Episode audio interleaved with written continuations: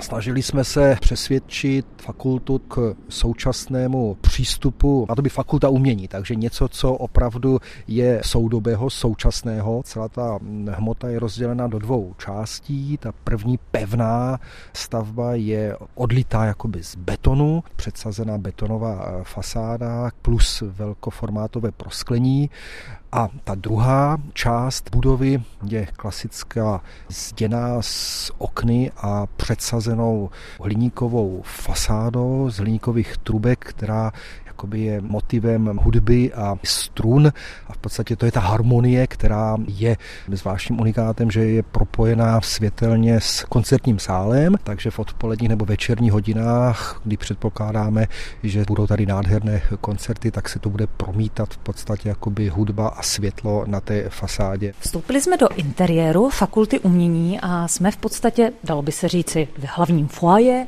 Ano, vstoupili jsme z rohu budovy přes budoucí recepci do atria, z kterého je jasně zřetelný provoz jednotlivých pater a budoucích učeben, kdy rádi pracujeme samozřejmě s přírodními materiály, a tyto přírodní materiály jsou tady k vidění v té původní podstatě, to znamená litý beton, tak jak již jsem mluvil o té fasádě, tak takhle jsme pracovali i v tom interiéru, že přiznáváme tu konstrukci v té fakultě umění a navíc k tomu přidáváme tady to velkoformátové prosklení, které je vlastně průhledné směrem ven. Třeba tady v přízemí ty větší učebny jsou v podstatě pro budoucí studenty kontaktní mezi exteriérem a tím interiérem. Dalším přírodním materiálem je dřevo a jednotlivé obklady stěn odkazují na tu vnější fasádu, protože také připomínají struny. Ano, tady jsme trochu navrhli zjemnění, jakoby i pocitové, aby to nebylo takzvaně studené vše, tak jsme to dřevo promítli do interiéru v podobě předsazených dřevěných latí, které se potom promítají i v samotném koncertním sále.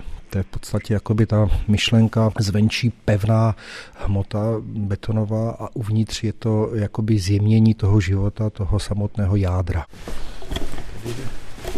Tady samozřejmě dominantou je to schodiště. Mm-hmm které je na té jedné straně jednoramené s mezipodestou, vytváří v podstatě ten dojem těch betonových mantinelů, který zase kvůli bezpečnosti je to důležité v tom samotném školském prostoru. Další zvláštností je zde přiznání jednotlivých například vzduchotechnických zařízení a té vnitřní infrastruktury, kde na těch betonových stropech jdou eh, k vidění veškeré instalace, tak aby zaprvé byly přístupné kvůli revizím. K té fakultě umění se domníváme, že to patří. Komorní sál hudební je taková stavba ve stavbě. Můžete to specifikovat? Nacházíme se v koncertním sále, který je umístěn uprostřed jednoho toho bloku betonového a je navržen nebo zrealizován jako stavba ve stavbě. Znamená, teď jsme tady procházeli dilatačníma spárama a je vidět vlastně dvojitý systém skeletu.